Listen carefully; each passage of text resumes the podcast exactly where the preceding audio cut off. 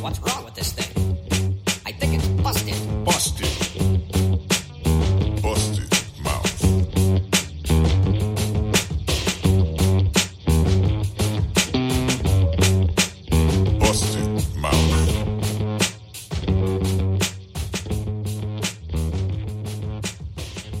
Good afternoon, ladies and gentlemen, those of you on the binary, poets and perverts, explorers of all kinds, trolls and triumphants and tiny answers and top shelf trash talkers. Welcome to Busted Mouth on Q4 Radio, QUE4.org. Take a shot if you're playing at home. Uh, we're here every single Monday from 12 p.m. to 2 p.m. The podcast version of the show is available as well. So if you dig the live show, check out the recap, minus most of the music, uh, every single Wednesday.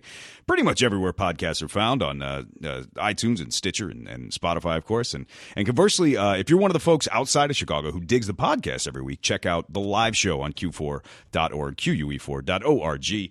Shots. Uh, do you realize that this is the 21st Monday that we've spent together? Our baby is all grown up, and we are hitting the strip club. I, my person, I'm not a strip club guy, but the show really wants to go. The show wants to go, so we're just to go and check it out. It's all, uh, we're all to chip in and buy the show a dance. It's only fair. Uh, I've not been sleeping too much. I'm a little loopy today, and, and shocking. I know, I know. I've said it every week, and you're like, why don't you just sleep? Because it's hard for me. It's difficult. Uh, but I've been wearing my Fitbit to bed, my Fatbot as I call it, uh, to bed, just so I can track exactly how much I'm not sleeping. And I pulled it up and went, oh, you know what? I'm sure it's fine. I know I don't always get good sleep. And I went, oh, I've slept more than six hours three times in the last six weeks. Yikes. Got to work on it. Um, what else is going on? Chicago summer's wrapping up. Uh, it's it's almost it's almost end, but it's, it's still kind of nice and balmy outside, which is great. Uh, enjoy it while you can. The last few Street Fest kicked off yesterday and uh, Saturday. The end of, the end of the Street Fair season is, is just about just about finished. Riot Fest, of course, the big one, along with the, all the other all the other big music fest, like Lollapalooza and, and Pitchfork and everything else. Uh, that, that was over the weekend. Uh, I'm not a Riot Fest kind of guy. I love live music. I just I'm, I don't like it, crowds and outdoors and hot and uh, waiting in line for porta potties. Not into it. Um, but all kinds of stuff happened. Mike Maimone, our buddy Mike Maimone, played uh, Ravenswood Art Fest yesterday. I couldn't, unfortunately, be there because uh, I had some family obligations I had to attend to, but I'm, I'm sure he was great. By the way, Mike Maimone has uh, has a brand new video for his single "Hey Now," and it's so dope. The Hi Hat Club EP is uh, is now out, and uh, "Hey Now" is the first video off it. It's so absolutely so good. It's so much fun. I love watching it. Go to MikeMaimone.com. That's M I K E M A I M O N E. Shots! Uh, dot com to uh, to check it out. Please do share it and like it and all that kind of stuff. Uh, I had an interesting experience on the social media yesterday, leading me to a to a new theory that I'm going to share with you in just a little bit. But right now, you know how we start the show. It's always a little bit of the rock and roll. And speak of the devil, this is Mike Maimone off of uh, the Hi Hat Club EP. This is uh, this is Hey Now, dig it.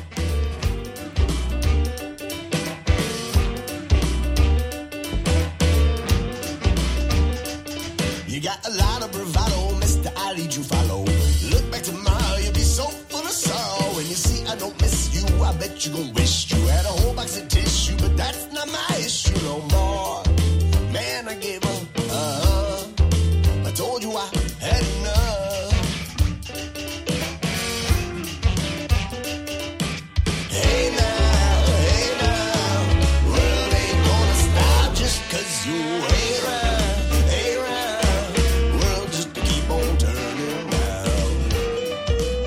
Check out Mike Maimone. He's he's dope. Uh, if you haven't heard his episode, you can check it out on the podcast. I think two or three back was Mike, and uh, it was a really fun conversation. And he's such a talented, good dude. And I'm, I'm glad that uh, glad that his new stuff is doing so well, and that, that he continues to just keep kicking ass all over the world. Speaking of kicking ass, that's a terrible segue, but it, it is there. Um, you know, Riot Fest was just in was just in town. It was the last like the big fest. There's you know all the North Park Fest, Pitchfork, all the things that I never go to because I uh, me. I'm just too me for that sort of thing. Uh, living my best life. That's how I roll. Uh, two phrases I don't like to use. Anyway, digging holes. Uh, so apparently after Riot Fest, there I mean there are always these these post shows. You know, there are these these uh, clubs will be like, hey, exclusive after show and that sort of thing, giving you know bands an opportunity to play more places, make a little bit more money, et cetera, et cetera. And I, I think that's terrific. Uh, so apparently after Riot Fest, uh, there were a number of shows in in the Bucktown neighborhood, uh, which is not downtown, and uh, so in in Bucktown there are like these three shirtless douche nozzles who decided they were just being drunken teenager idiots. I'm assuming, and just like ripped up a you know a planter out in front of a store, and um, the you know, and the store owner has a security camera, as a lot of places do, and they so instead of like filing a police report, which is kind of pointless because they didn't make that much damage to really make it worth it, she just kind of posted their pictures on the internet um, of, hey, look at these idiots, and look what these idiots did, and one of them has a Sum 41 tattoo, which I find hysterical and very on brand in this particular case. So the story gets picked up, I guess, by by Block Club Chicago, which uh, was a website that does, you know, talks about neighborhoods in Chicago and all that kind of stuff at some point with every article there are, there's a comment section nowadays so everyone's commenting and things. And i guess at some point uh, some some some dummy from outside the city said uh, oh well as if i needed another reason to not go downtown. I'm not exactly quoting but that's what it is. Right? But he says you know oh th- this is why i don't go downtown. Well first of all it's not downtown. It's not. And it's it's a thing that a lot of people do outside of the city they refer to everything in the city as downtown it's just a it's a it's it's a stupid colloquialism, and also a lot of people just think that everything is downtown. Like the city of Chicago is nothing but a bunch of tall buildings and a bean and a park, and they think that's really what the city is. So they figure, you know, oh, downtown. It's not. Uh, so Jill Hopkins, if you don't know Jill Hopkins, she's an acquaintance of mine. I've done her show uh, before. She's on Vocalo ninety one point one FM, which is a, a cool station, um, and she does morning apps. She's you know eight to ten, really cool. Always has smart things to say. So she sees this dude, this dummy, doing a bit of the Chicago splaining and gets in there and goes, Hey, uh, actually, it's not downtown. And to which uh, this guy kind of fights back. He's like, oh, "I'm pretty sure he is." And you know, he, he just won't. He won't. He just won't give up the ghost. Like all he had to do was just say, "Hey, guess what? Uh, I was wrong. I was incorrect. I misspoke. I was. I've been corrected. Whatever it is." But he's a dude, and he's an internet dude. So as we know, internet dudes just can't let it go. Uh, so she kind of fights with him a little bit, and it's just like, "All right, have a good day." Uh, bap in your face. Uh, takes a couple screenshots, goes over to Facebook, her own page, and posts. Um, basically, just uh, like a couple of screenshots. Of, Get a load of this guy look at this dummy. And, you know, people are jumping in and ha ha ha. And it's a very lighthearted joke. And I'm, uh, yesterday, I'm, I'm about to take a nap because I wasn't sleeping and I worked late at the, where I work. I almost said where I worked. Uh, I worked late the night before. So I, so I, uh, was going to get an afternoon nap before I had to go do some stuff, but I go, eh, let me just check Facebook because I'm crazy just like you are, and I can't put down my phone either. And I open up Facebook and I see this, and I'm just kind of giggling, ha ha ha, isn't this funny? And this dude comes in, the guy who was actually on the show, I think his name was John. I'm not going to give out his name because I'm not that kind of dude. Uh, but but he actually apparently had followed her from a different website to her own page, and then he's jumping in the comments, and he's just uh, he just can't let it go. And everyone else is like, okay, this was fun, and he just can't. He just keeps doubling down and throwing it in, and then it gets wild and gets kind of crazy. And I throw in uh, a comment, and I comment on Facebook. I don't fight on Facebook. I don't fight on the internet at all. Uh, I'll say one thing that's kind of clever, and then uh, I will just kind of go away. I'll just throw a clever bomb in there, or what I think is clever. I'll throw a clever bomb in there, and I'll slink away. And if it doesn't get a lot of likes, I'll delete it because uh, I don't want records of bad jokes. Anyway, and it gets kind of wild. I fall asleep, kind of. I slept for like 10 minutes, but I had my eyes closed for 40. Uh, and I open it up, and, and this thing has gone from like 20 comments to like 120 comments. It's still going, and it's gone the full gamut. It's gone from, hey, this seems really rude, all the way to like, reverse racism.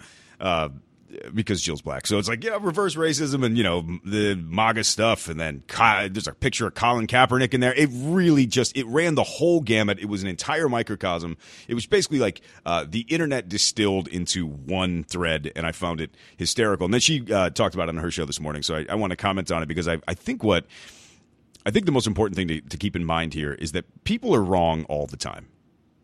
They are. And most people, like me, like you, like average people, like good, decent human beings, most of the time, at least when they know they've been proven wrong, will go, all right, I'm wrong let me just slink out of here. Uh, sometimes with a comment, sometimes with a little bit of gruff, but they you know they know they're dumb. Like the other day, I was sitting on a couch uh, watching uh, "F That's Delicious" on uh, on Vice, uh, Action Bronson show, which is very surprisingly good, by the way. Uh, so I'm watching that show, and they were talking about buffalo mozzarella, and I was sitting with Renee, and Renee says, "Hey, you know buffalo? Oh, that must be must be different. They're using buffalo milk." And I was like, "Oh no, it's, it's that's just a that's just a style." It's not actually buffalo's milk. And then for a second, I went, is that buffalo's milk? So I look it up on Gmail, G- on Google, Gmail. Look it up on Google and was like, oh, I'm actually wrong. Someone said to me once, that's just buffalo. It's just a style called buffalo mozzarella. And I went, oh yeah, of course it is. And I never, whatever it was. So I went, hey, guess what? I'm wrong. Because the reason is, the thing is, like Renee is 150 times smarter than I am, and uh, she's really good at going, you're wrong and she does it very nicely and makes me feel dumb uh, because I'm such a loudmouth uh, d bag. Anyway, uh, so I think people are wrong all the time. People are wrong on the internet all the time. Most of the time, it's okay. Um, the three ways I think that people are they were either initially misinformed, like the buffalo mozzarella thing, and they cling to it, and then they're proven wrong, or or a lot of times people believe that their opinions are facts. Right, like Colin Kaepernick is disrespecting the flag by kneeling. It's like, oh, that's an opinion, not a fact. And uh, or they have like a half truth idea, and then they're just BSing their way around it inside of a thread to seem smart or clever, and then someone goes, whack, Google, suck it, uh, and and it changes. So, but when a dude is shamed on the internet, when a guy is proven wrong when it's dude, when it's capital D dude, and it's not always men, but it's mostly men, and it's mostly white men. Let's be honest with ourselves. More often than not, that's what I'm seeing. Uh, I feel like what happens in a thread is like the five stages, what I'm going to call the five stages of dude proven wrong on the internet. And the first one is denial. Uh, but it's just like I'm I, what I said was correct, or they double they back up and go, well, actually that's not what I meant. I know that's what I typed, but I was careless, and that's not what I meant. Right? So that's number one, denial. Sometimes it goes that far. Sometimes it, it ends there. Oftentimes it does not, because then it goes to anger. Like, how dare you say this? And I know a lot of things, and then it just gets real. It starts getting kind of heated, coated, heated, really, really fast, and then it'll slip into bargaining. And the bargaining is like um, it's either one of two things. It's either, um, hey, I love women, or I have daughters, or I've got a black friend, or you know whatever that kind of dumb thing is. Or the bargaining is like, hey, you seem like a good person. Let's all. I tell you what. Let's all just let's let this go, and I'll have a nice day. And there's the bargaining thing, and sometimes it ends there. But if it doesn't, it moves on to the next, which is deflection, which is whataboutism, which is buck passing, which is uh, oh yeah, well your shirt is stupid or whatever it is. It's like anything that's away from the point, not fighting the point, not talking about what we're arguing. It's let's deflect it in every way and go straight into tribalism of like, well, uh, you social justice warriors or you Republican idiots or whatever else in between, and we deflect all over the place. So it spins so far out of control, it just becomes about winning the fight and not at all about being uh, not at all acknowledging the fact that someone was wrong, that we've proven it wrong, and we've moved on, and it gets real ugly real fast, much like this thread does, much like most of the threads you've seen on the internet. It happens all the time, and it gets wild, and then people start jumping in, and it's just it's straight up deflecting all over the place, and it's it's a it's an absolute mess. And then, of course, the last stage deletion, where you go back and you delete every comment that you might have said that might have been not on the point, might uh, uh, make you look bad, might delete the entire thread entirely, which I've done. Uh, and that's it. Denial, anger, bargaining, deflection, deletion. I understand ego. I get it. I understand that uh, accepting defeat is hard. It's a difficult thing to do and sometimes you do it and you're a bigger person for it. I used to be really bad about admitting that I was wrong, but I'm trying to get much better at it. And I think I've grown as a person because progress, we. Uh, but the real crime, I think, in this particular case is that is that people aren't. It's not that they're too dumb to get that they've lost. It's not that they're too stupid to understand that they're losing or that they have already lost. It's that they are so deluded that they think they can they can actually win that if they keep swinging long enough. Like if i can stretch this fight out i can eventually turn it in my favor which never happens. And it never works that way. And that's how a bill becomes a law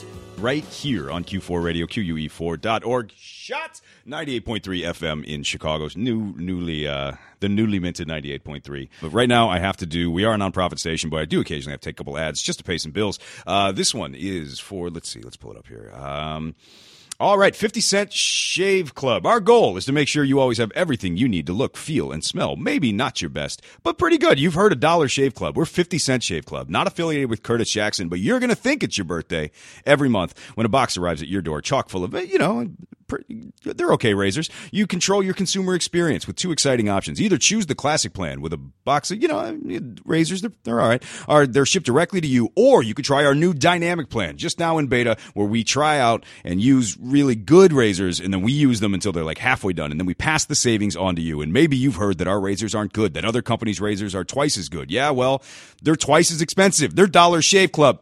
Dollar Shave Club. We're 50 cent Shave Club. And fine, it will make you feel better. We'll, we're 40, we're now 40 cent Shave Club. We're even going to change the website. Go to 40centshaveclub.com and enter the promo code BustedMouth at the checkout for a free gift. What's the gift? Why do you care? It's free. Just take it. 40 cent Shave Club. It's free, or at least it's cheaper and, and you have student loan debt. So really, we're helping you out. We're doing you a favor. So why don't you pass it along? Don't be ungrateful. 40 cent Shave Club. Now here's Buck 65.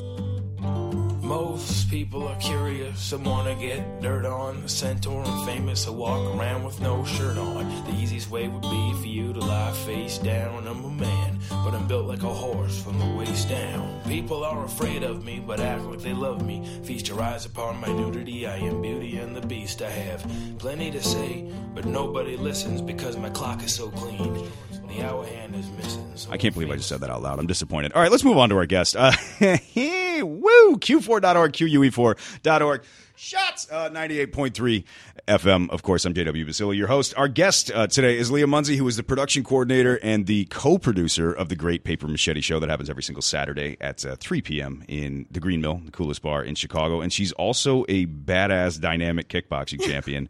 All these things are true. What's up, Leah? Uh, nothing much. How are you doing, Jay-Z? Uh, You know, yeah, see, Jersey. I'll take yeah, Jersey. Jersey. Whatever. I take all kinds of names. JW. I was going, JW. I was splitting the difference I between take JW and Baz. so- yeah, well, I mean, that's the thing is, I, I get that question a lot too. Is uh, my friends call me Baz? Like everyone who knows me Mm. Yeah. knows me calls me Baz, but like everyone who knows me professionally calls me JW. It's Mm. fine. Uh, my father introduced me uh, as JW last night for the first time ever, Mm-hmm. which was very strange. Uh, we were at Marie's, you know Marie's Pizza Lounge, Yeah, yeah, right. It's yeah. Marie's. Everyone knows Marie's.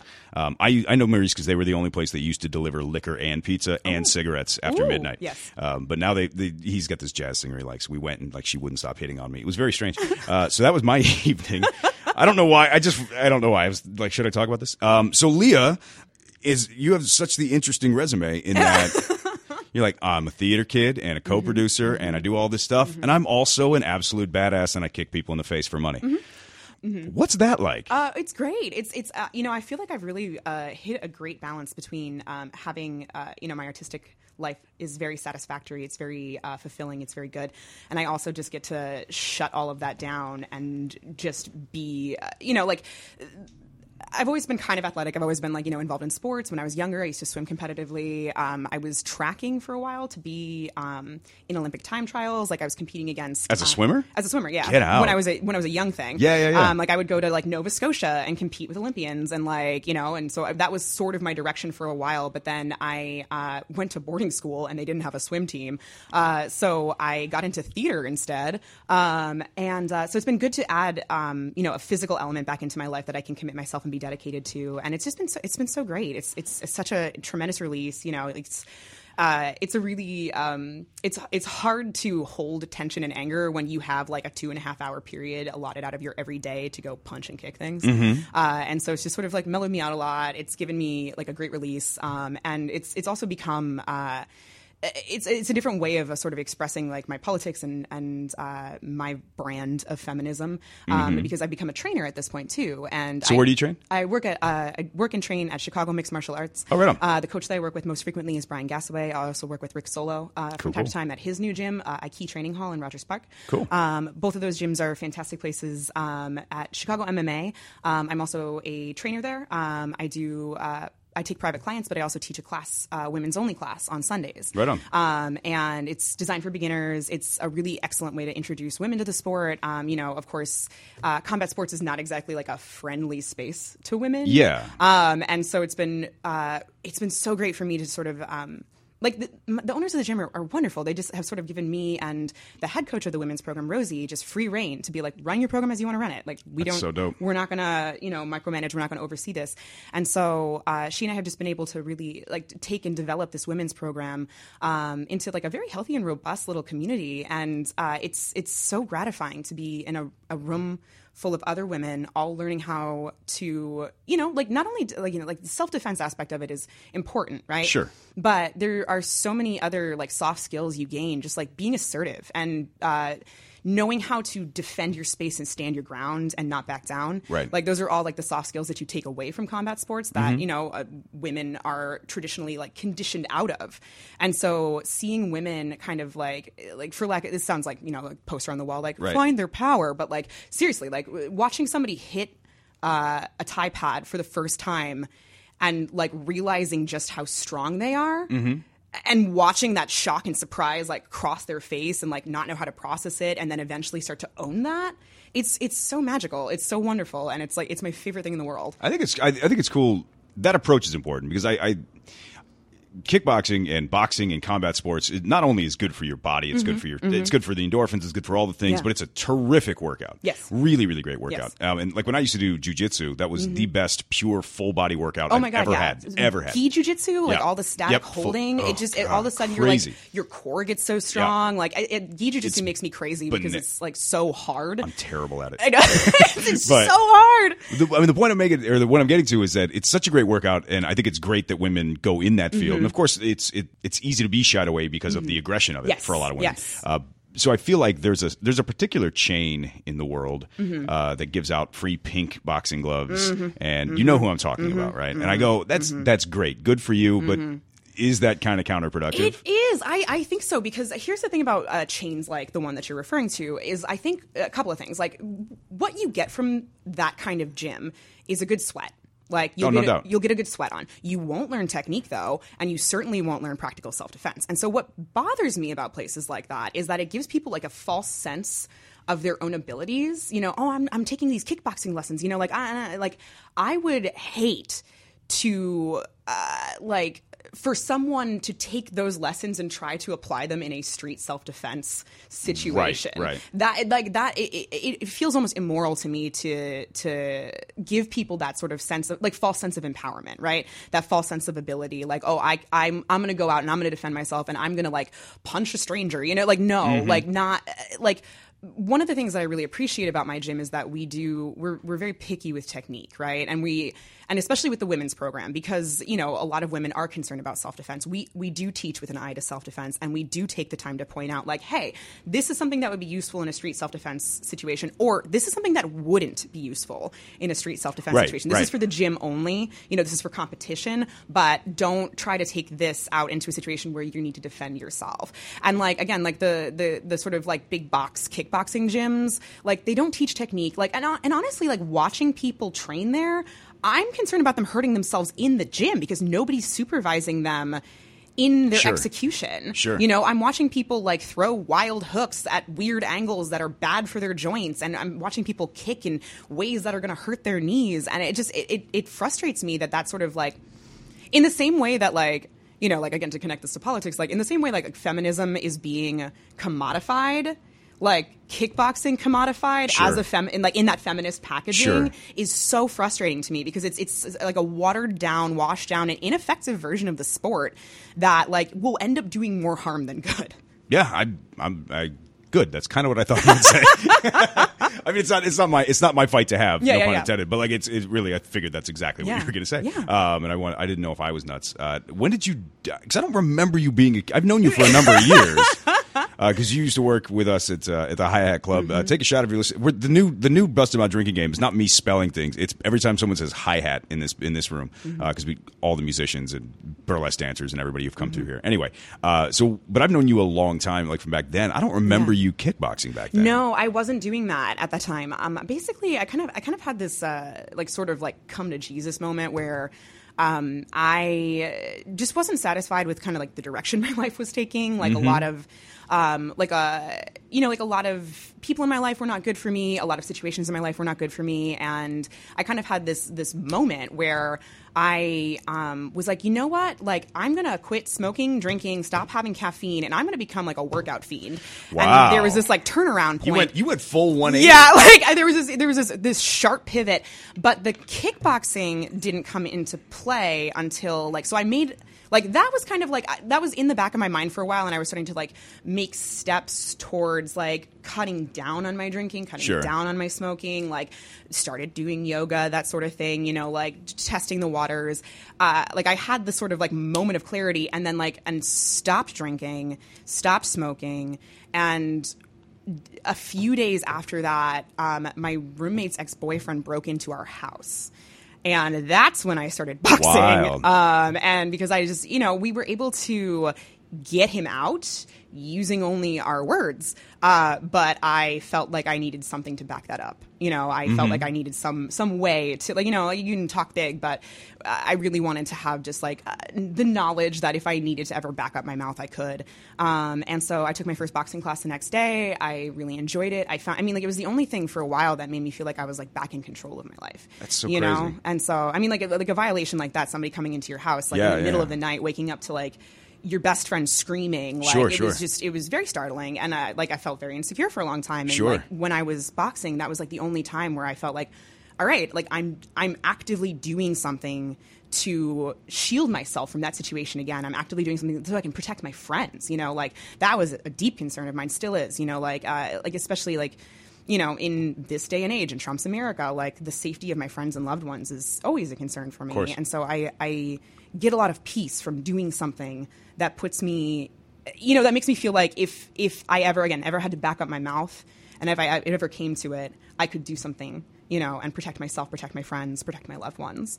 Um, and it, it again that that that brings me a lot of peace. That brings me a lot of like uh, a, a good sense of wellness, you know. Um, and so I started boxing, and at first I was just doing it one day a week, and then it quickly turned into three days a week, and Yep. then I kind of wanted to advance past that because I was just doing like uh, Chicago Athletic Club was the gym that I was a member at at the time, Sure. and they just offered boxing classes, and I found an instructor that I really liked, and um, kind of we with a couple of other members of the gym started doing like semi-private sessions in kickboxing, Muay Thai. Um, from there, I was like, you know, I really am enjoying this kickboxing. Like, where can I get into this more? He directed me to a gym that I'm not going to name, but um, if like you talk to me, I will absolutely advise you not to go there because uh, rumor has it that the gym owner assaulted a student, uh, and I left that space to come over to Chicago MMA, where I've had just like a, a perfectly wonderful experience. And it was at Chicago MMA that I started competing. Um, you know, and this all happened at a pretty accelerated rate. I Yeah, like, and this is just a few Yeah. years ago. Like, This is a very short window. yeah, yeah. I started. So I started again. I think about uh, just about three years ago, two and a half, three years ago, something like that. Started boxing. Like went from went from chain smoking alcoholic to like I'm going to begin this, and um, switched gyms. Moved over to Chicago MMA.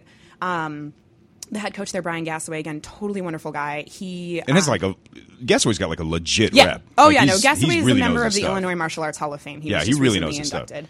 Um, he was pro fighter for like I think two decades, something Mm-hmm. crazy like that. He I think has the second highest number of fights of any fighter in Illinois. I think the only person who beats him is Shonie Carter, um, who will drop by our gym occasionally. That's the second time Shonie's name has come up on this. For real? Who else was weeks. talking about Shonie? Ti- well, Tim Stafford used to train with Shonie. Oh, right on. Uh, Yeah, yeah. And they're talking about doing a project. So Shonie might actually do this show. Oh my god, he's wonderful and He's so fun. So so many great stories, Yeah. like and such a fun training partner. yeah, Like, yeah. Um, he always just makes me feel so good about myself. Mm-hmm. Um, like he's so encouraging.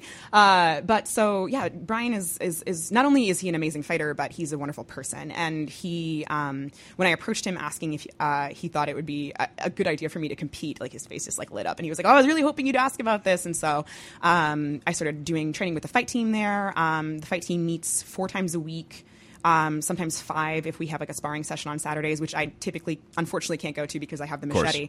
Um, but uh, uh, the fight team, like I said, meets four days a week. Um, we train from noon till two forty-five. Um, and so it is like it's a part time job basically, and Yeah. I'm, and I'm just like doing it at an amateur level. You know, like I compete in tournaments, um, you know, but we take it seriously and we and we care a lot about it. And like some of my teammates are absolutely looking, you know, they're trying to go pro, they're trying to track that way. Like I'm just happy to train around them. I don't think I'm ever going to go like make this my life um, because I kind of I, I like the fact that this isn't. But isn't it your life? It is. It is. I mean- but it's it's more of a choice. You know, Okay. like when I worked in theater, part of what drove me out of it and why I stopped working in theater full time was because then like your passion projects were affixed to capital. Right. Sure. And it sucks when you have to start taking projects just because you need to pay the rent.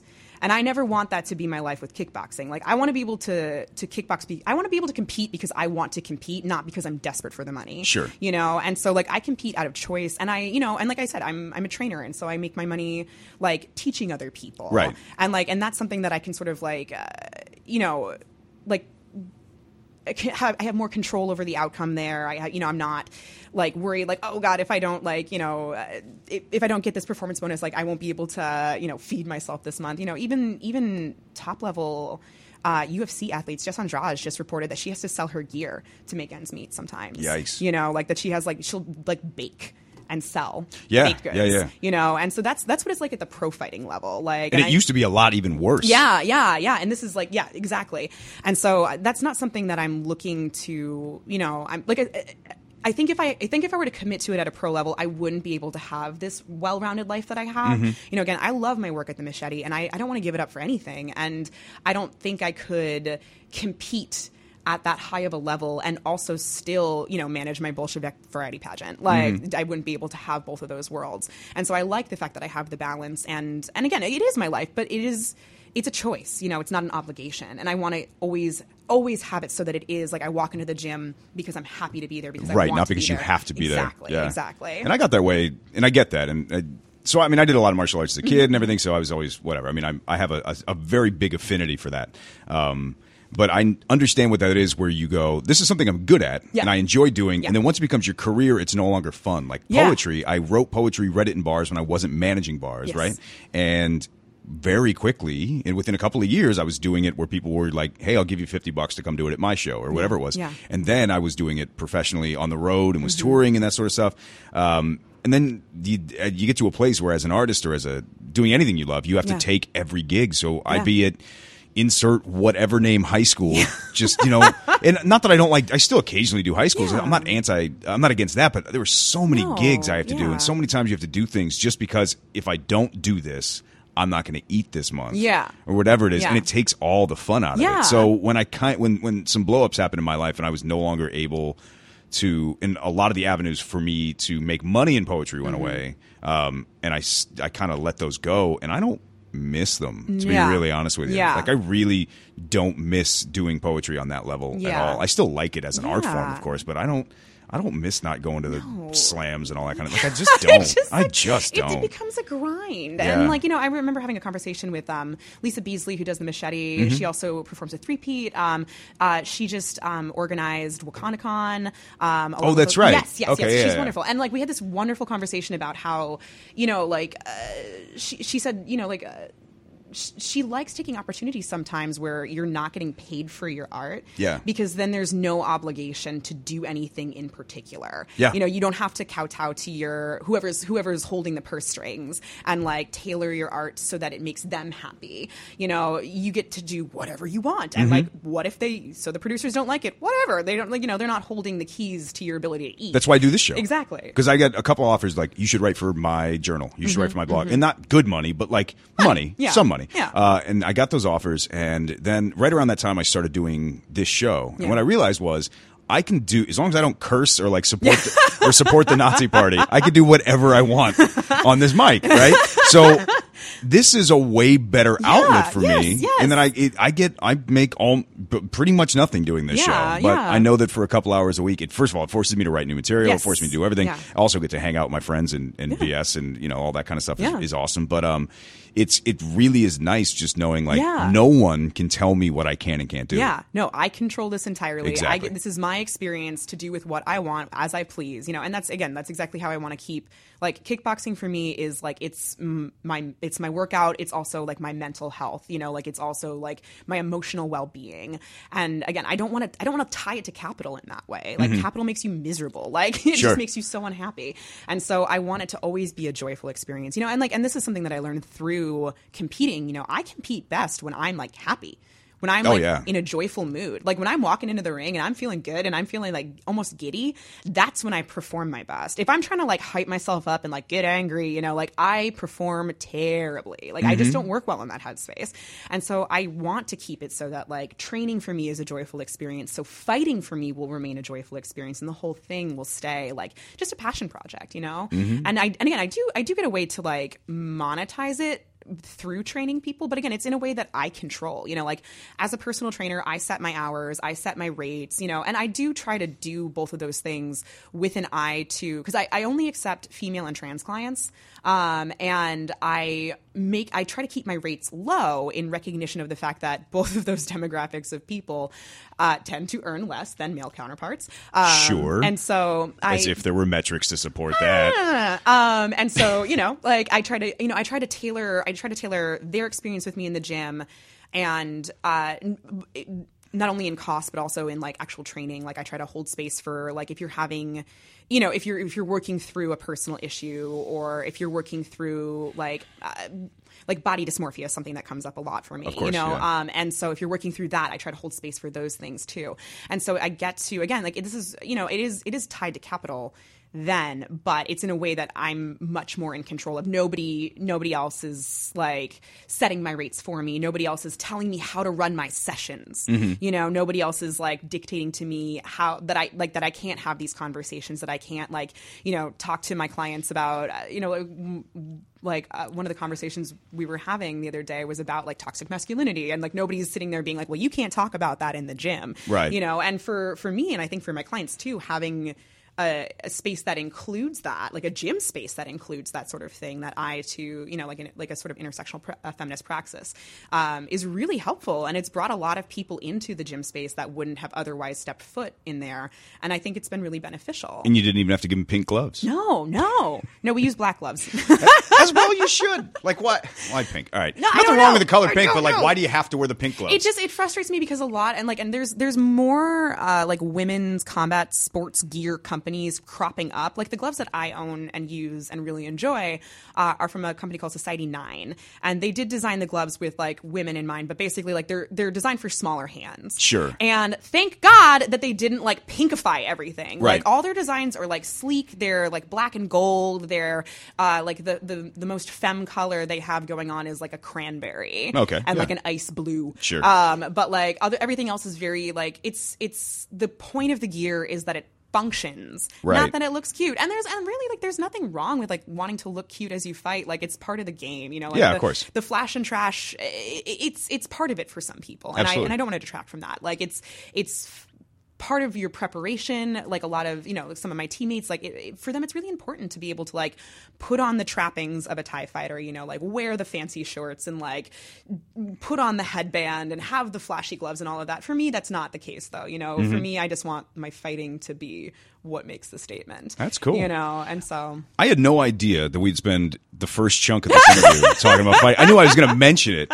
um, but uh, I, it's great. It's also you're the only person I've ever met who talks faster than I do. Uh, it's because i'm from jersey is that what it is? Mm-hmm. I was born in Jersey. Mm-hmm. It's just yeah. So uh, that was I don't know. It was a side point. Um, the the thing I was saying is um, the thing I was saying is um, this is great radio right here. Uh, just keep keep going those fillers Sleep, I miss you. Uh, how about uh, what I really want to talk about the or the thing I think is most interesting to the concept of this particular show, Mm-hmm. yes. right? And not that I I'll, I'll sit here and talk MMA all Yeah. day, but for this show, it's a it's a it's a rock cyborg fight coming yeah, up? Oh my god, I know. Um, I, I'm just like I'm so hard. Amanda Nunes and Cyborg are both like I like I have such a soft spot for Cyborg. I think she's really misunderstood, and Amanda Nunes is just amazing. And so Mm-hmm. like this is tearing me apart.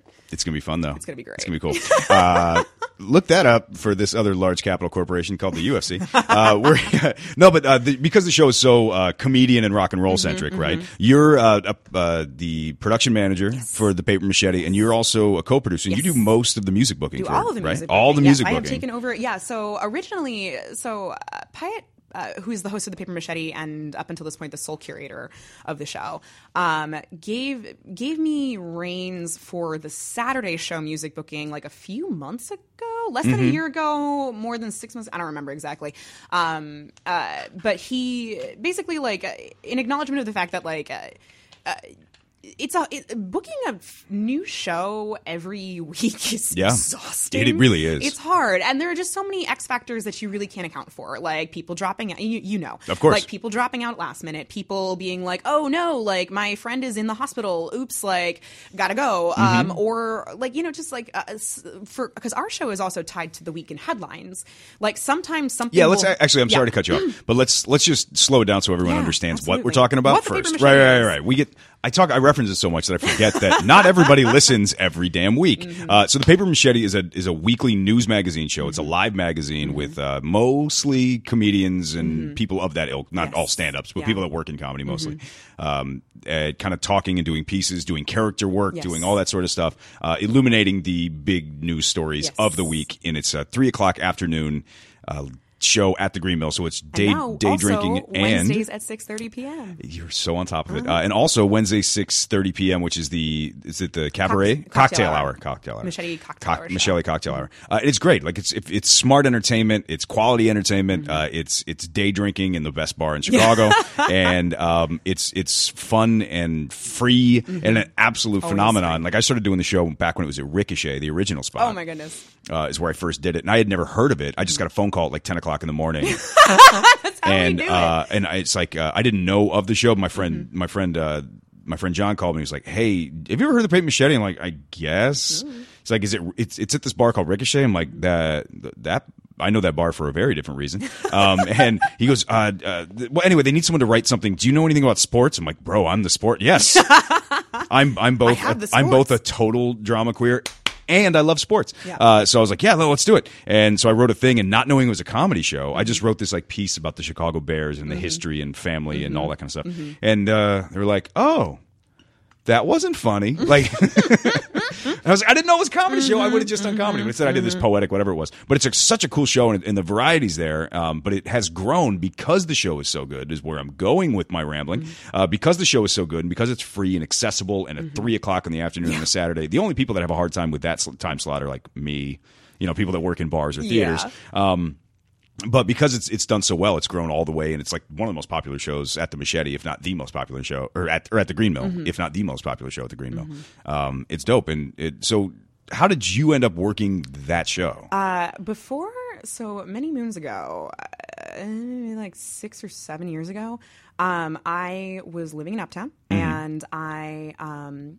Uh, like I was trying to like get more involved in my community. Essentially, like I, I wanted to. Uh, I wasn't really connected to the neighborhood, and I kind of wanted to see what else was out there. And I was like super into podcasts at the time. And I just, this was back when the Machete was podcasting through WBEZ. That's right, there was that- yes, that there was, window like, a there, yeah. period of time Yeah. where the Machete was like affiliated with BEZ, and so I found the Machete podcast through BEZ. I went because I was like, okay, free show. It's walking distance from my apartment.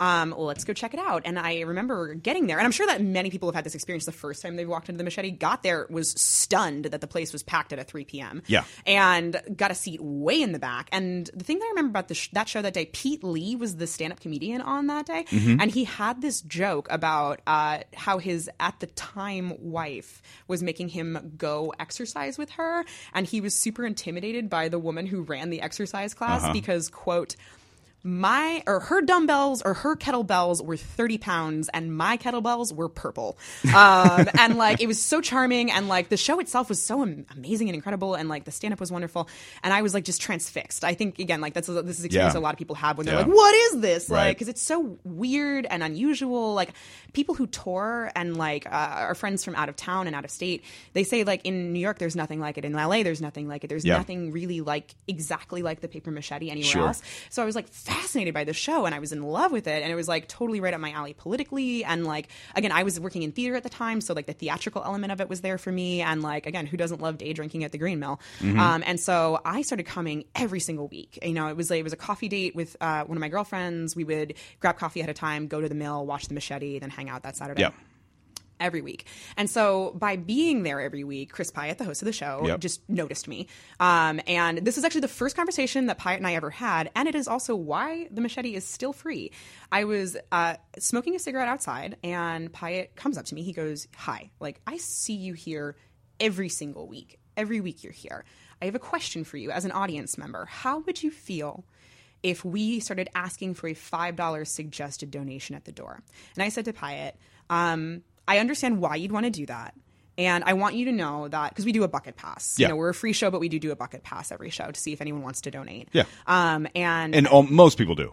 The vast majority. Oh of yeah, yeah, yeah. No, people are generally pretty good about Yeah. it.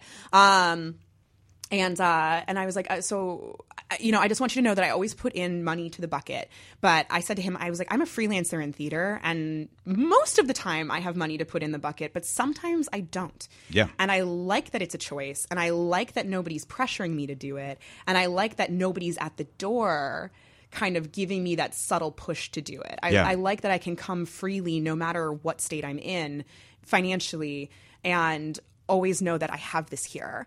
And Piatt thanked me for my for my input, Yep. and the show remains free to this Yeah. day. But Um, also, if you charge at the door, if you're charging a cover, you've then you're the impetus is now put on the performers to Mm. Get paid. Yes. Right. And there are a lot of performers on the show. There are a lot of hands in, and most people do it because it's a fun show. Yes. You can do that show and do whatever you're doing on Yes. Saturday night. Um, and it's I mean it's still work. Like it still requires time to sit down and Mm-hmm. Write the piece, to rehearse, to lug equipment, Yeah. whatever that Yeah. might be. But most people are really cool with. You know, I'll take a couple of free drinks and, Yeah. and it's a fun afternoon Yeah. and it's it's a it's a good bill to have your name on, Yeah, right? yeah. Um, so most people are willing to do that. But if I was, if I, I, I've done the show dozens of times. Mm-hmm. but if if you were charging money at the door, I'd start feeling like, Absolutely. where's my cut? Absolutely. Well, no, and that's something that's we're certainly concerned with at this. We're we're, const- we're we've been trying for a while to figure out a way to create a revenue stream so we can start paying performers and also not charge. Right. Like it. That obviously is a very difficult, Of course. business model to try to work out. So we're we're continuing to try to do that. But that, you know, like for for us, it, it seemed really important to make sure that people had unfettered access to high quality cultural criticism and good art. Yes. You know, like that that's an important part of the Machete mission statement. You know, we are a nonprofit too. Like we want to make sure that people always have the ability again to just come no matter what. Because uh, you know, like Pi and I talk about because both of us come from theater backgrounds and one of the things that we were so frustrated with in the theater world is just how exclusive it was and how the pay to play model really throttles talent and it throttles audiences. And the pay to play model, just to, for quick clarification, is like if you work in, if you want to be on a team at say IO or um, Second City, whatever it is, and you want to play there, you've got to pay for classes because they cast out of classes or whatever that is. Ah, I lose my headphones. You have to pay to be there. Sometimes you have to pay for stage time. Sometimes you have to do that. And of course, you're most people are like, I'm willing to make that trade because I love doing it, Yeah. or because I'm in making it. I'm thinking of it as an investment in my comedy career or whatever it is. But it does cost money Yeah. to be there. Yeah. Uh, I'm sorry. Go no, ahead. and, and certainly like we we didn't want um w- again we didn't uh, like to go back to the earlier conversation we didn't want to affix capital to the art right Sure. we didn't want to um you know and, and again like uh, the like I remember I remember I was working at uh, like this was like in my theater hustling days I was I was working two shows for two different theater companies concurrently in the same building. One of the other theater one of the one of the theater companies was renting space from the other theater company and I happened to be working for both companies at the same time because like in theater it's feast or famine so you either work 3 jobs or you work zero. Yep. So when the 3 jobs come up you got to take all the jobs. Yep. And uh, so I was doing all the jobs and I and this was like a, this was again like this was a pivotal moment for me uh, like being like I can't do this anymore. Um I was working on these two shows. One was like this big blowout musical which like is kind of just generally the butt of a lot of jokes in the theater community. Which musical was it? Yeah. Yeah, yeah, it was Brigadoon. So I was doing that. People like it. it's it. Fun. It's fun. It's, fine. fun, but it's not exactly like. It does. It doesn't really get you. It doesn't really. Uh, it doesn't. do- yeah, it doesn't make your you know, nipples hard. It's not really- It's not yeah. West Side Story or South Pacific. You know, it's not. There's Yeah. no like. There's no like value beyond entertainment to that show. Right. You know, like it's it's a love story, and that's great and important, and those stories need to be told. But like, haven't we like told that particular love story like to death? We Like- just had this conversation last. Gage Wallace and I did. It was like, why are we deal? Why are we still doing Mm-hmm. Yes. arsenic and old lace Yeah, and yeah. make it and have it suck? Yeah. Like, what's the point? What's Like, the point? Like, yeah. why? Why are we just like beating Macbeth to death? Like, it's just, it's just. I said the same thing. It's All just right. like it- it- yes, yeah, no, like it, there's no point. Uh, anyway, so I was Yes. just doing that, and I was also doing another show that was just like just so expensive. Like we just it was a money pit of a show, and we were just Mm-hmm. burning cash on it left and right.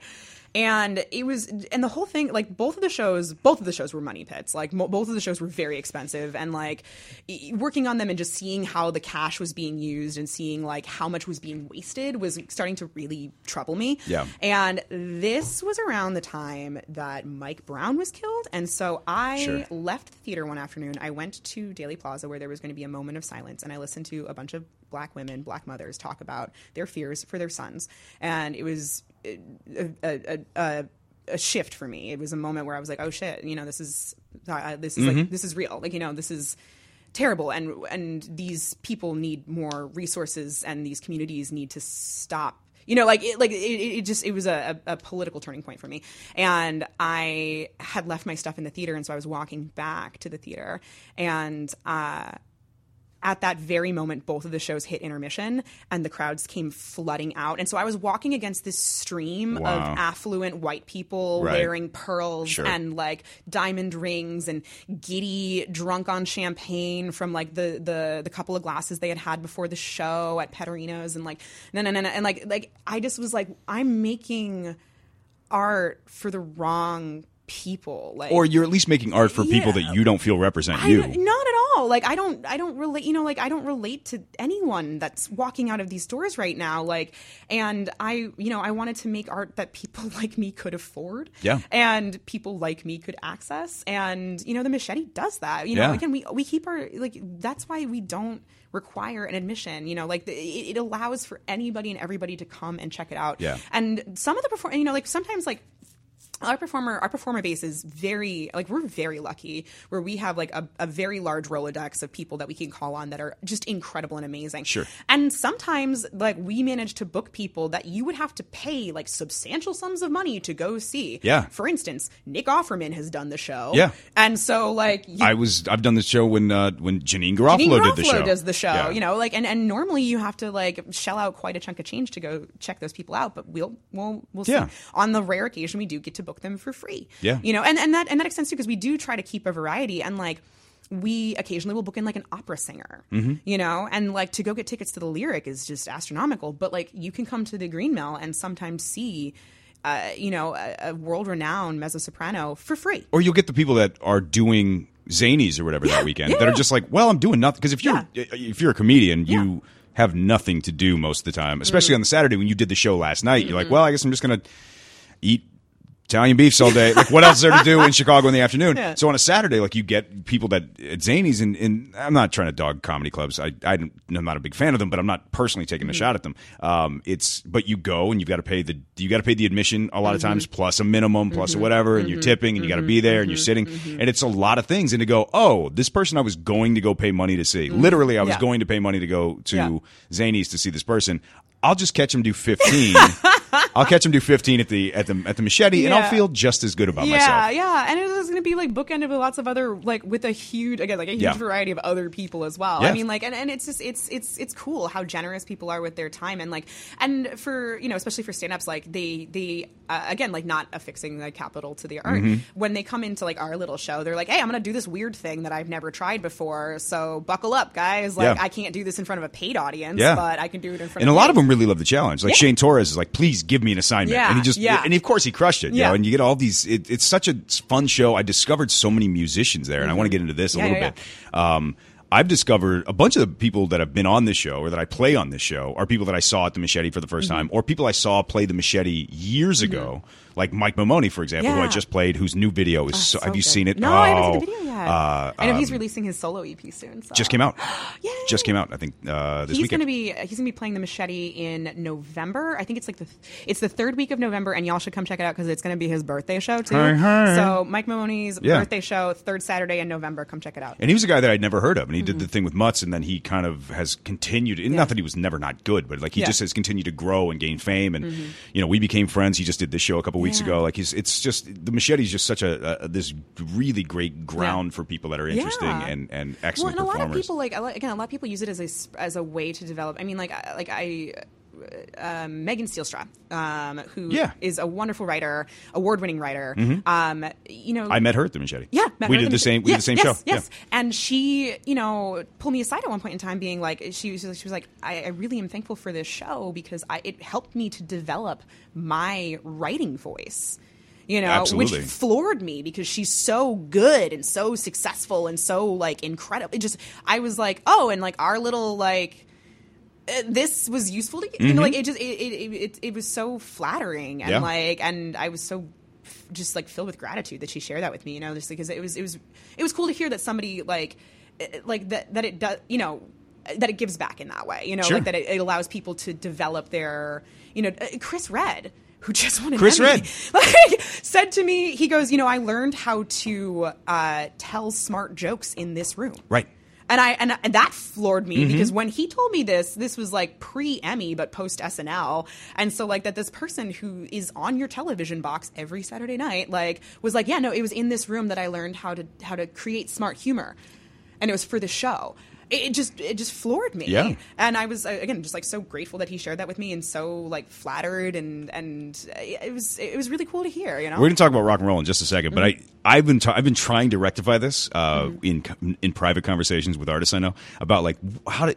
I don't know exactly how to feel when people like Chris Redd, Mm-hmm. um, who you know, us, you and I, and other people knew when he was, of course, talented, but like no one knew who Chris Redd. You know, a lot of it, he was just he was just a comedian working in town, right? He wasn't a big deal. And then you watch how many people out of Chicago that I've interacted with, you've Yeah. interacted with, Yeah. that are just around that blow up, and Yeah. then there's that feeling of like I'm so happy for you, and I feel so insanely jealous. Oh, I'm trying to deal with it. I don't like. I, d- I feel like such a jerk No, doing I'm it. see, as I'm a producer, I just feel like I feel so just oh yay, they made Right, you know like right. because I'm not I'm not. I'm not on the the artistic side of the grind, Mm-hmm. you know. I'm on the production side, and so for me, it just is like it just fills me with such joy to see it. Like when our when our babies make it, you know, like Yeah. and, and as a you know as a Chicagoan, as a person who like chose the city over like every other city in America, like you know, I, it just makes me uh, so excited when I see like a Chicagoan blow up that way Mm-hmm. because I know that like like this city helped foster their talent and also like my show helped foster their talent and like you know in some small way like something that I did along the way, you know, helped them to achieve the success that they're seeing. No doubt. Um, and you know, again, because like I don't, I don't feel that any of these, you know, I'm not in competition with anybody. Like I'm not in, you know, like I'm again, I'm, I'm, I'm just, I'm the one making sure you get to stage on time. I'm not the one who's like, you know, trying to produce the content. Um, And, and do you get the kick out of discovering things? Like oh, when you when you 100%. discover tell, something about oh that. Oh my god! I, like it's it's it's well, and you know, because so I do the music booking for the Machete, and just uh, really quickly too to go back to the to put a button on this. You asked me how I got involved in the Machete. Oh, the- we've gone that far. We've gone Oh, that yeah. far. Uh, so you got so just We've just wandered just- all the way just around the block. just to put Yeah. a button on that. So uh, so I, I became friendly with Chris after that conversation, and um and he, the the stage manager who was working on the show before I was was going to be gone, um, and Piatt called me up and was like, "Hey, listen, uh, we need a sub stage manager, and like, would you just just come and do it for the Saturday?" And I was like, Right. "Oh yeah, yeah, sure, no problem." And he was like, "Cool, cool, cool." So the show that you're going to be doing is going to have Janeane Garofalo in it, so I hope you're prepared. Was that the- Baptism by fire. Was that the Sam luck. Irby show? Um, it was. when, when they took all the tables out. uh-huh. It was. It was. A, well, it was a bananas because it was. Oh my god! It was so. It was so packed in there. You know, no, it, I don't think it was the Sam. I think Sam. You know the one I'm talking about. There was the one where like the show where the tables were out and it was bailiff. Yeah, it was. Rest in peace. It was yeah. Bailiff Oh, man, and I them. them so oh, they were so were good. so good. Uh, Bailiff and Sam Irby, Janeane, Janeane Garofalo. It was like a huge show. There was a, was, line around the block. I got in the side door because Yeah. I worked because I was doing the Sunday yeah, show, so I yeah, worked there, so I had yeah, privilege. So yeah. Mm-hmm. I brought a couple friends of mine and who were doing my little poet or a different Yeah, poetry show I was producing, yeah. and I was like, hey. Come on. You want to go? You want to go see Janeane Garofalo? And they're like, "What?" No, I think Yeah. that, that that was the second time because Jean Garofalo's done the show three times.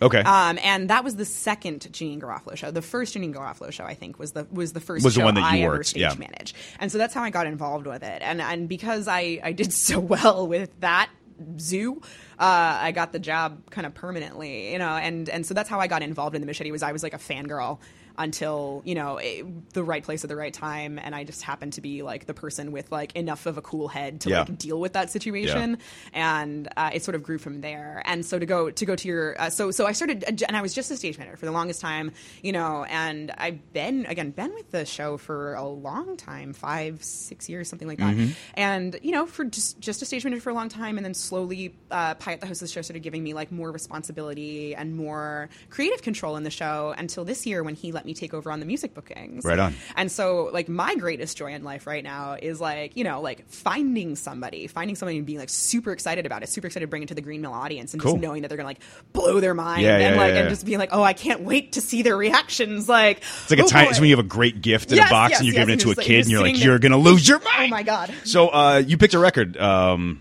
what is this one? Uh, so that's uh, the the cell phones. Are they local? They are local. Indeed. Um, they're Imagine wonderful. that on I this know, show. I know. Uh, they're local. Uh, so, so the cell phones are, are you know, like I, stage managers aren't supposed to have favorites, but the cell phones Of are like course. one of my favies. Uh, Lindsay Charles, the front woman, is just so, so, so rad, and uh, their their music is is just fun. It's fast paced. It's rock and roll. It like. It, it just it's it's it's such good amp you up music and in fact uh, to tie this all back around to fighting too like for a little while uh, so I've tried to book shows locally and there's always the uh, the need to find like a walkout song Right. uh, unfortunately, the show that I was going to be on fell through for me, but um, uh, a cell phone song was going to be my walkout song. Right. So yeah, they're just it's, it's it's good it's good good fun tunes. Well, well, let's do it. Let's hear it. Uh, this is uh, this is the cell phones. You make me say no.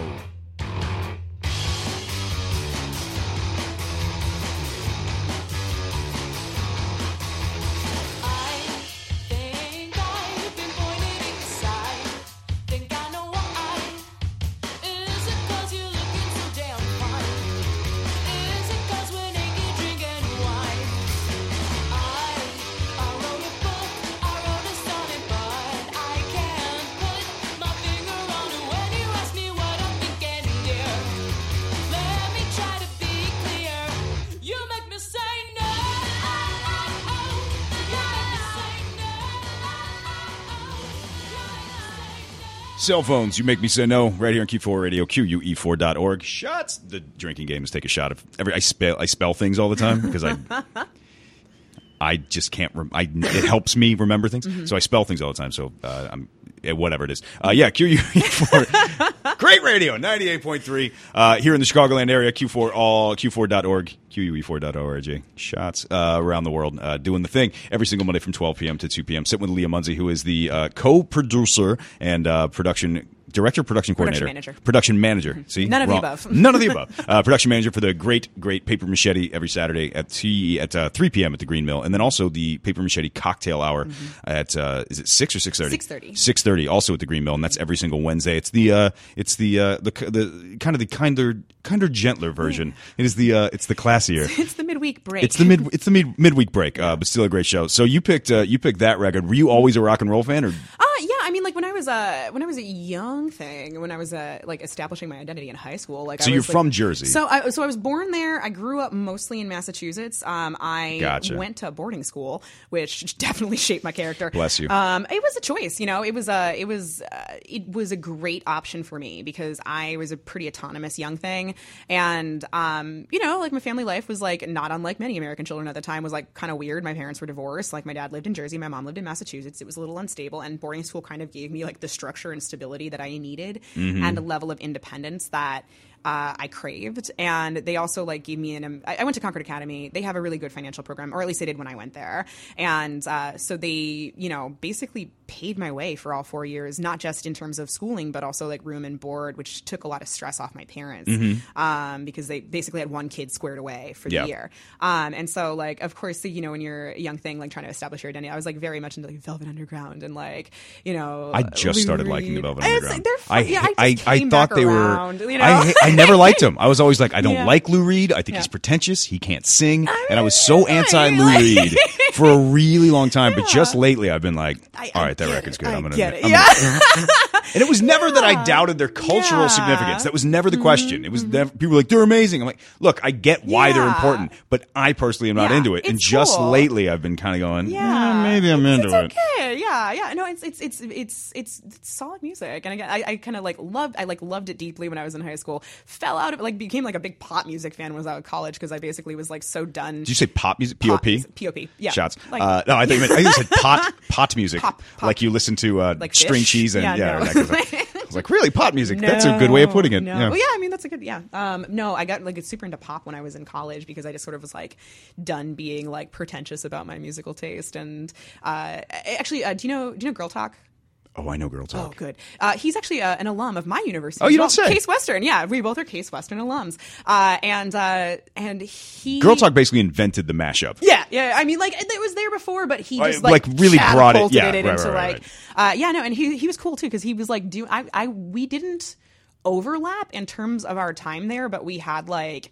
You know, I was like one degree of separation removed from him in places, and uh, I remember reading an interview with him at one point in time, being like, he did, he was the same way. In, in high school, he was all like, you know, like like serious rock and roll music, and then Yep. like one day in college, like he listened to a pop song and decided to like drop the pretensions, and then became girl talk. Uh, I think that's the true mark of an actual music fan Yeah. is when you can enjoy pop music and not apologize for it. Mm-hmm. When you can go, yes, I have a good record collection, but also uh, Ashlee Simpson has one good song. Yeah, you know, like that one. that I one. like. I just I love Kesha. Like unapologetically Sure. love Kesha. Yeah. And uh, you know, and like so that was sort of uh, where I was at in in the like at that time. You know, like enjoying enjoying a lot of pop tunes. Um, and just coming you know coming back again into adulthood. It's sort of uh, like I'm I, again I'm reapproaching bands Mm-hmm. like the Velvet Underground and reapproaching bands like or like you know Bob Dylan. I used to listen to a lot when I was Of a course. kid because yeah, duh. Um, and reapproaching that and being like, okay, like I'm I'm ready to come at this in a different headspace. I'm ready to come at like Joni Mitchell in a different headspace. And like as an older person, as, Yeah. an, as an older woman, how does this music hit me Sure. now? Um, and what you value in music, I think, changes Oh, a lot. Like there was a time in my life where I'm like, I only want to hear great musicians playing great stuff. Yeah. And now I, I still love that, of course, but now I'm like, I'm not mad at like three chords. No. eh, Three chords and chugging No. a PBR. Like I'm also Yeah. not mad at that anymore Yeah, either. I'm it's kind of enjoying that. I kind of I compare it to like uh, diner coffee, right? Like there, I love. You know what I mean? Like I Oh, love. we're gonna fight. I- No, it's- I'm no, kidding. No, no, Go no, ahead. Like it's, No, it's like, you know, like you get. The, yeah, I like. I like. I just before I was here, I was at CC Ferns enjoying a very like beautifully composed latte, and the coffee was amazing, and the the the the nut milks that they use over there are spectacular, and it's just Nut you know, milk. no, I know. It's such a gross phrase. It really is not as bad as uh, so. Like they they have the pea protein milk now. Yeah, pea protein sounds Yeah, gross pea too. protein Yeah. milk. Pea protein Pea- milk. ew. Just just real You double know down. pea milk? Yeah, okay. exactly. Anyway, so like enjoying like the the really like beautifully crafted coffees. Yeah. But like when you want diner coffee, you want diner coffee. Sometimes you want to have six of them. Yeah, like when you want to have like exactly when you want to sit and like really have a conversation with someone, you need diner coffee and it needs to be endless. Or like when I'm again going back to like you know like like in boarding school, I had this other like on financial aid friend and one of the one of the things that she and I used to do together like when we had like $2 bills to rub together, uh if if one of us was upset, we would take the other one to Dunkin' Donuts, Mm-hmm. get them the largest iced coffee that our two dollars could buy, Yep. and then go walk to the park near our near, near to the campus and talk it out. And like to this day, if I am ever upset or sad Yeah. or like just like need a friend, like I'll go get a large Dunkin' Donuts coffee and sit in a park because it makes me feel better. And like Sure. you know, sometimes I want that like beautifully crafted latte, and sometimes I want like the big gulp Dunkin' Donuts. And like Yeah. I feel the same way about music, where it's like sometimes I want like that very well crafted song, Mm-hmm. and sometimes I just want to like hear speed metal, like Yeah. you just and enjoy that. So Metal. Speed metal, yeah, Really? Eh, sometimes every once in a while, like That's uh, one of the few genres that I never got to. Like I know, love, I used to I- love I- Rage Against the Machine yeah, and that like- sort of like thing on the metal side, but like Yeah. a metal metal never really did it, for me. doesn't, It doesn't. I can't like sit down and listen to it recorded. But in booking for the Machete, that's where I kind of like opened my mind for it. Like we have this one band that we bring in from time to time called Azili. They're amazing, and Mm-hmm. I would never like if and uh, like you know listening to their recordings, I would not. I would not have come to it had I not seen them live. You know, like I would not have been like a believer had I not seen them live. Sure. Um, but watching them perform live is so much fun. Like, Oh, yeah, yeah, yeah. so good. Yeah, and like, and they're and they're and uh, again through doing bookings at the Machete, like being you know, because I feel like when you're, I feel like when you're like, especially like when you're in high school, you're like you silo yourself into like one genre of music because like you feel like that makes you a well uh, you're searching. You're searching. taste. you're you know? searching for definition Exactly, in general as a human being, and this gives you a clean like Yes, this and this is how to dress because you don't know what yeah. to do. You I have just no you just figured out you know, how choice works. Yeah. I don't know how to define myself. I'm just now starting to be allowed to pick out my own clothes.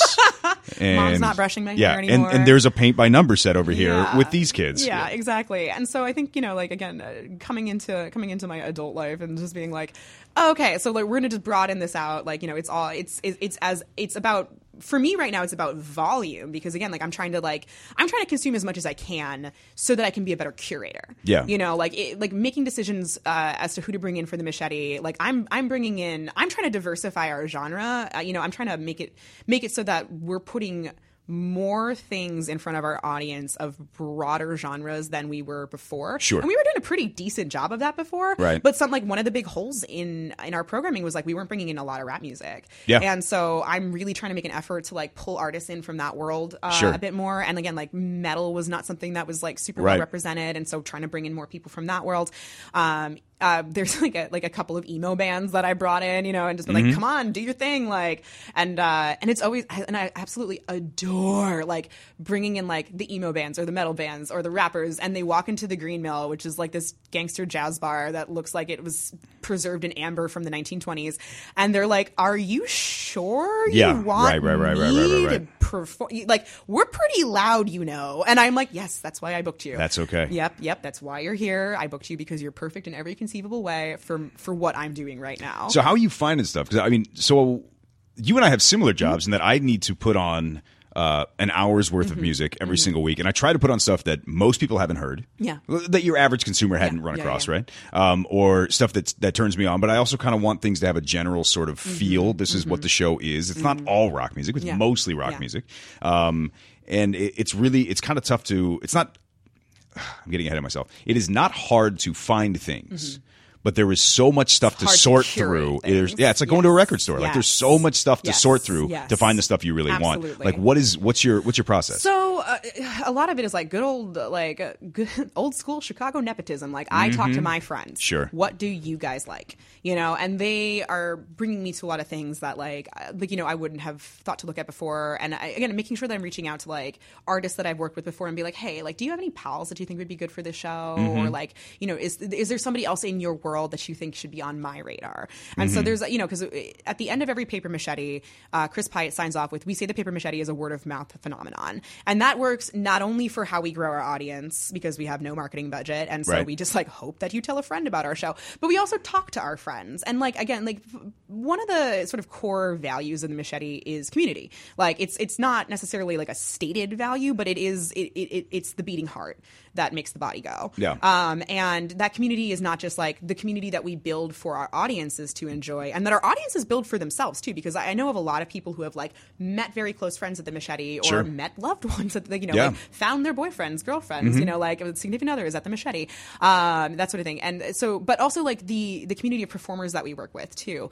We try to support them and also like y- like use them for information. You know, like they're they're our best asset. Yeah. And so like Yeah. when I'm talking to my pals from the show, like what do you, again, what are you listening to right now? Or a lot of times because you know I follow like social media, follow them on Instagram. I look at the bills they're on. You know, I'm like, who else are you performing with? Sure, I do the same thing. You know, and so I'm I'm, I'm checking out like, okay, you're going to be at um, Quenchers with blah blah blah blah. blah um, R.I.P. Quenchers, right? R.I.P. Quenchers. yeah, that's a that's bummer. right. Like That's a real bummer. I think it's going to turn to like a doctor's office or something. wanna It's. Quenchers. If you don't know, if you've never been in Chicago, or even if you've been in Chicago and you missed Mm-hmm. the boat, like Quenchers is the corner of uh, corner of Fullerton and Western has uh, had like a great.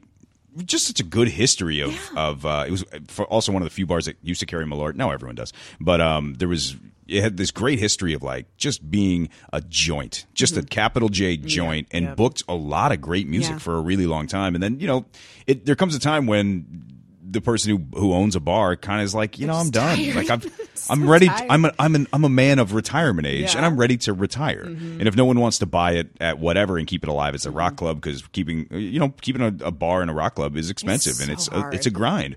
But if a corporation comes around and goes, "I'll give you four million Mm-hmm. Yeah. or whatever just for the space," it's like, eh, it's kind of hard to say no to that. Yeah. it is. But I'm sorry. Oh, Yeah, if it's someone's at, if someone's at rock, if someone's at Quenchers, you see that bill. I, and- I, I look at their bills. I look at who else they're playing with. I look at who else they're performing with. And there's, like, I mean, there's a lot of great like folks doing great curation in the city too. So I'm just kind of, I'm trying to keep my eye to other venues in the city, seeing who they're pulling in, and then I'll kind of like go to those resources. And like again, like it's it's social, like it's so trite to say, but like social media is such an asset. Obviously. you know, like it just being able to be like, oh, like I'm, I'm kind of interested in this band. Let me just like follow them on Instagram, and if they kind of pop up a couple times and keep catching my eye Yeah. for whatever reason, mm-hmm. like I'll devote some time to like sitting down, listening to their albums, and then also like you know I, I'm so thankful too that a lot of these artists are on Spotify because Yeah. I can just sit and just download like just Everything. sit in my kitchen while I'm cooking and just do research for Yeah. the show. That's how I do a lot of the yeah, research for this show. Absolutely, absolutely. Like, Sometimes it's just like, hey, if you like this, Yeah. you might also like. And I go, I've never heard of that band. Yep. What? yeah, And then you play them. super helpful. Yeah. and so you know, and and and at this point too, like I think one of the the, the greatest gifts that uh, the machete has given me is complete faith in my taste. You know, I believe in my. Hmm. You know, I think, and I think, especially a lot of young women will. Complete faith in my taste, In by my the way, taste. is a great, great point. It really is. I never heard it. Fra- I've never heard it phrased that way, but Thank I, you. that's a really you. great point. Yeah, I think I think especially you'll hear this from like younger women. Like you know, everyone goes through this phase where like like where they're not quite sure if uh, they have good taste, basically. Um, and I think especially for young women, we're so um, encouraged to doubt every decision we make all the time Mm-hmm. and have no faith in our own decision making abilities. At this point, you know, like I'm like, no, I know I have good taste. I've demonstrated it repeatedly, and I trust myself to make good decisions. And also, I trust myself to fix the mistakes I make. Like when I do mess up, and eventually I will, I know I have the tools to rectify that situation. And so I'm just not worried about making a mistake at this point. And so, like, with that in mind, I'm just listening and liking. And, you know, and that's it. That's all I have to do. I'm listening and liking. And, then what I enjoy is what I give to you. Sure. You and have you booked? Have you booked anything where you went? We gambled and this didn't pay Yeah, off. I mean, like it's never been like, oh God, why? Like it's been, you know, it, it's been like, you know, their recordings were better than their. That's like the one Yeah. thing that like I wish I could do more of because like, you know, I, like I have like multiple revenue streams uh, as as every millennial does. You know, like we don't get jobs, we get collections of hustles, Mm-hmm. and because my current collection of hustles doesn't really allow for me to go out and see a lot of live shows, um, I that's the that, that's that's the one piece of my life that I feel like is really missing right now. Like I, I would like to be able to go out more to scout. Sure. And um, you know, because sometimes it's like, oh, I listened to your recordings; they were amazing, and then the live band gets there, and you're like, it's not good. It's, uh, Yeah. I see that whoever was mastering your did a really good job of Yeah, covering up some yeah. things, you know, Yeah. like or just the performance energy is not there or whatever. You know, it's just they, they don't bring what I thought they were going to bring to the performance. And like so again, it's never like completely off the rails, but sometimes I'm like, ah, you know, like you weren't as good. Yeah, And sometimes it goes the opposite well, way it's, too. It's not even necessarily like you weren't as good or like, but just you weren't the right fit. Yeah. You know, you, this is not as energetic as I was hoping it to be, or you're not engaging with our audiences the way I hoped Sure. that you would. Yeah. And yeah, you're right. Absolutely. It, sometimes it goes in the reverse direction where sometimes I listen to a recorded piece and I'm like, this oh, that's- sucks, but then you see him live and you you're like, you're so great. You know, yeah." like, oh, come please do the show. You Well, know. Tim Tim Staver and I were talking about that too. Like we, he and I used to do the same thing where you'd Mm-hmm. like you'd go to these basement shows, VFW shows. I don't know how it was on the East Coast. But you were in boarding school, so you probably missed it, Mm-hmm, right? But like a lot of like just public school kids, everybody who had a band had a whatever, and sometimes Oh, yeah. you know you'd tour the same same guys' basements and stuff. Yeah. And a lot of times you'd see people and, and like this band is amazing, and you get so caught up in their energy as a band, Yeah. and then they'd sell a seven inch or sell It's a CD, so and it sucked so hard. they don't have access to the Yeah. tools to make it good. Exactly. You know, if they did, they would, but they don't. So here's your garbage, like at you know, like here's your garbage tape. Like, But now everyone does. Yeah. Mm-hmm. Everybody can make a decent mm-hmm. record on GarageBand. Yes. I mean, I did the opening, like the opening music to this show, I did in four minutes Yeah. on GarageBand Yeah. and went, that's fine. Great. Yep. Let's move on. Next exactly. project. Exactly. Yeah. It, it's, it's totally possible. I, so Yeah. what do you, you I, so you're looking for energy, you're looking for, for certain things. Are you Yeah, really big on finding new stuff or are you more interested in Um, curating like a roster that you can rotate? little column A, little column B. So Okay. I'm, I'm trying to, like I said, I'm trying to expand the number of genres that we regularly represent on the bill, right? And so like we're we're always at the Machete, we're always trying to keep an eye to making sure our booking is as inclusive as humanly possible, right? And so we're not trying to in like like this is true like like you know are we being inclusive of people of different ethnicities races genders gender identities uh, sexual orientations all of that and also like from in in my end of things in the music booking is like how many genres are we putting in front of you Sure. and so i'm trying to put more because like and also we, when you sit down and you really think about that that also means that you're putting on a more well-rounded bill in terms of like race ethnicity sexual sexual of orientation course. et cetera et cetera Yeah. like if you're not if you're like only putting on rock bands like guess what? You're mostly putting on white boys. Like so if you- Primarily, you know yeah. like and so you need to be mindful of that. And um and so like again we're trying to expand genres. We're trying to be uh, i'm trying to be like more mindful of like who is performing this music. You know am i giving people opportunities to have you know have the stage that otherwise might not get them? Especially Yeah. in front of our audience. Like like one of my um a couple of my pals um alive alone they are from the south side they don't come up and play north side shows ever Mm-hmm. Sure. hardly ever because there's just no venues for them up here like really to speak of like they do a lot of work playing house shows they tour a lot you Yeah. know like and and so it's cool for me to be able to be like come up and play on the north side someplace you don't usually have the opportunity to come and play Absolutely. um, and so, uh, so and, and and so, so I'm trying to do, I'm trying to expand that, and so in that way, I'm bringing in new people. But also, again, it's really important to me that we're cultivating relationships, right? Yeah. Um, again, the machete entirely operates on community, on Yeah. relationships, on like, you know, like the the the the goodwill of both us as producers and our performers and our audience. Yeah. Um, and so, you know, I want to make sure that, like, you know, again, like I said, Mike Maimone's next time he plays, it's his birthday. Yeah. You know, because we want, I like, I, I'm like, it's cool that we can, we can give that to you. You know, Yeah. like uh, Alan Kahn, who uh, fronts Bad Bad Meow, like Who he- I've played on this show several yeah, times, yeah. Uh, he he was like, hey, can I ask a favor? Like, my birthday's on this date. Can I come? And I'm like, yeah, dude, come Mm-hmm. on. You know, and like, and or like, um. Like when Avantis released their latest Oh, yeah, record, yeah, like I got in touch with them and hey, you guys just released your Those record. dudes are They're so much fun. Um, I That's love the, the watching they're them like they're like four Latino brothers that Yes. yeah and they were Yeah. all first time I saw them was like an emporium Yeah. and they were all wearing like ma- they were all wearing basketball Yeah. jerseys Oh, It- yeah. it was like a Sam Trump produced like rap yeah, show Yeah, and they yeah, just went in the yeah, middle I'm like these yeah. guys they're are so great. They're they're wonderful friends of the show. Yeah. They're so wonderful. They, they, they, we put them on a ton. And again, like I try to make sure like this is part of like again like why social media is great because I can keep it keep tabs on all my like band buddies and be like oh hey you're re- i saw that you're releasing an album soon do you want to book a date to promote it Mm-hmm. Yep. you know and so i want to make sure that we're we're also giving you know giving the stage to people uh, for for personal reasons too. Like oh you you you have a show coming up and you want to promote it. You have a tour coming up and you want to promote it. Reach out to me. Tell me. You know Yeah. like i would love to help you facilitate that. Because that's like you know we want we want our, our artists to benefit from this. And like we do have very full houses normally and so that's great. But if we can go above and beyond and be like okay we're going to give you this specific opportunity Sure. so that you can leverage that into like you know eh, selling more records or whatever you know like whatever the case may be um, we are trying to do that as well. So yes i'm trying to keep i'm trying to bring in new people but i'm Yeah. also trying to take care of our friends That's awesome. you know That's so cool. And I, I love that. I love when there are risky choices that are made because I've seen the show enough to know what. I know what's always going to go over well, Mm-hmm. right? And it's you could tell. And Oh, I know I don't always know the musicians. I frequently do. Mm-hmm. Um, so like we we were talking about playing a, a record uh, by Glitter Moneyyy, Um, which is this uh, this Mm-hmm, two this essentially a rap group, two women, Mm-hmm. uh, really fun, like good like good rappers, fun concepts. I don't I do not want to call them a novelty act at all, but No. they do large scale like concept songs Yes. and that sort of thing, and they're funny and so Yeah. energetic and Yeah. cool. And I did a show with them once and was like, "What the hell?" Because I had no It idea. blew you away. Well, I went up there and I was playing like, "Hey, here's my new uh, here's my new songs," and I'm like, you know, playing some not sad boy stuff, but kind of sad boy stuff. And they're like, "And here's glitter moneyyy," Yeah. and I went, "What the hell is that?" Because they have a song like the first they did I think one or two tunes, and the 1st Mm-hmm. tune they did was um, we'll call it Suction Cup Marital Aid, uh, and I was Mm, a like, one, "What the hell?" And they played so- the so they played the machete, and there was like all these older white women in there, and I go, "This is going to Dude. bomb," and it was No, and they killed. They like they, they that room. That was such a. It was such a tough day for uh, cis straight men in that room because that was a yeah that it was a that was a very anti man kind of day. Yeah. Sorry, y'all. Um, happens. No, yeah, because right We'll take a- we'll take an right L before once. They they performed that very song. Uh, Marlena Rodriguez got up and she did this like amazing stand up set uh, where like she she she talked about.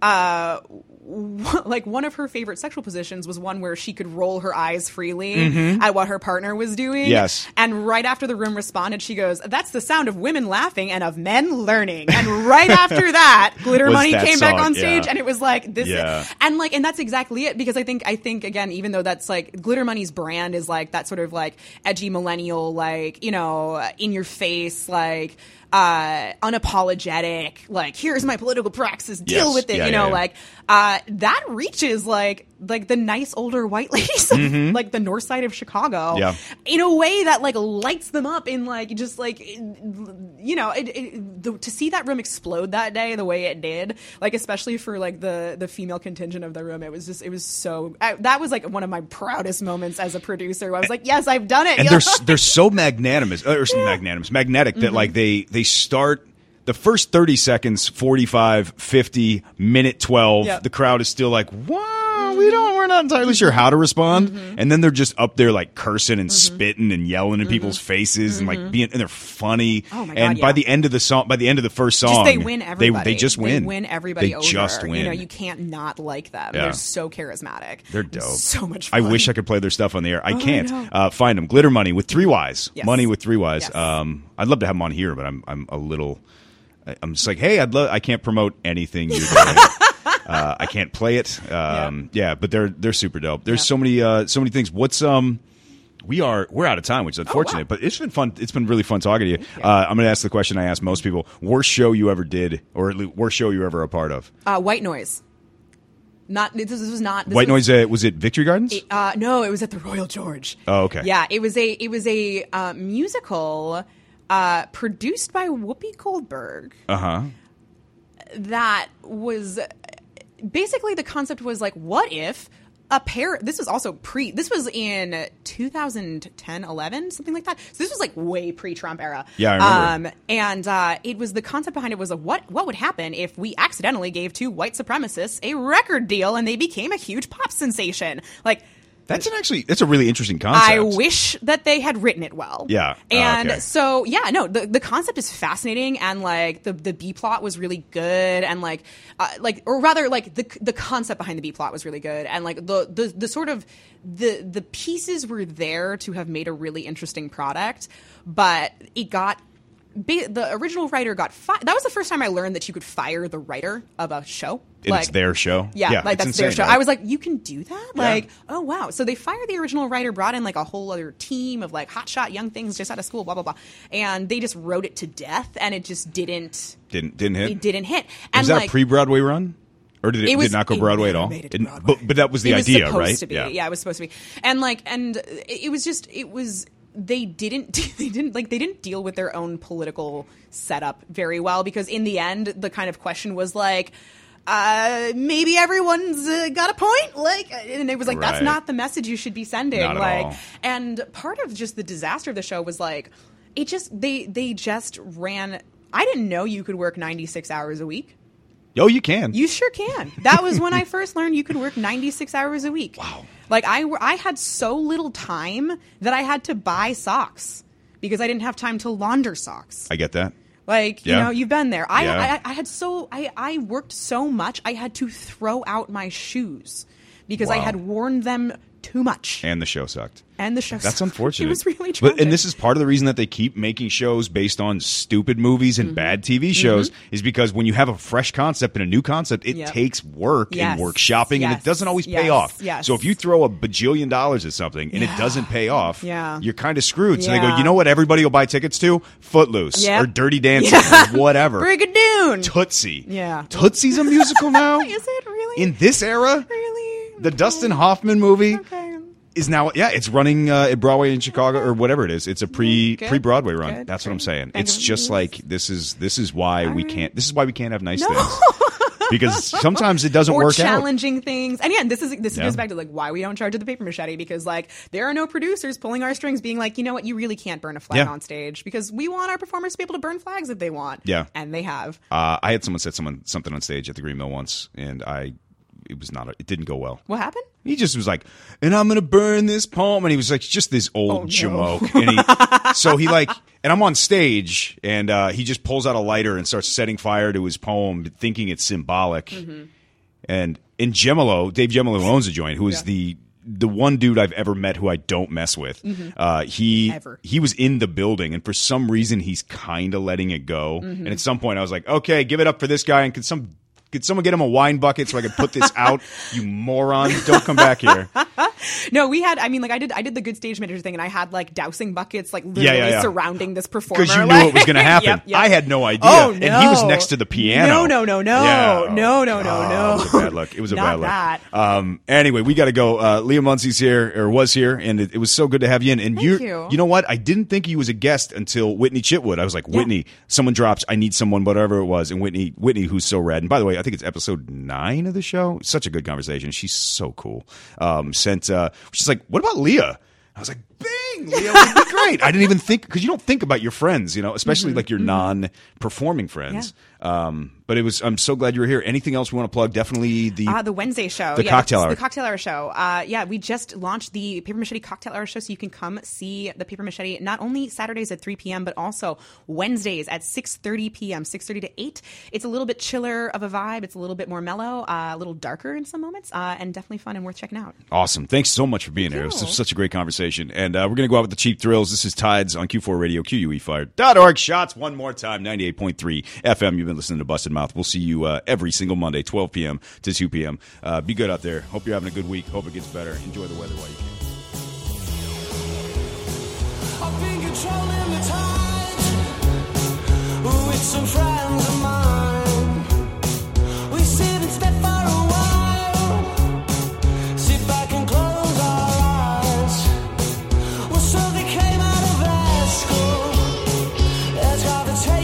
Eyes.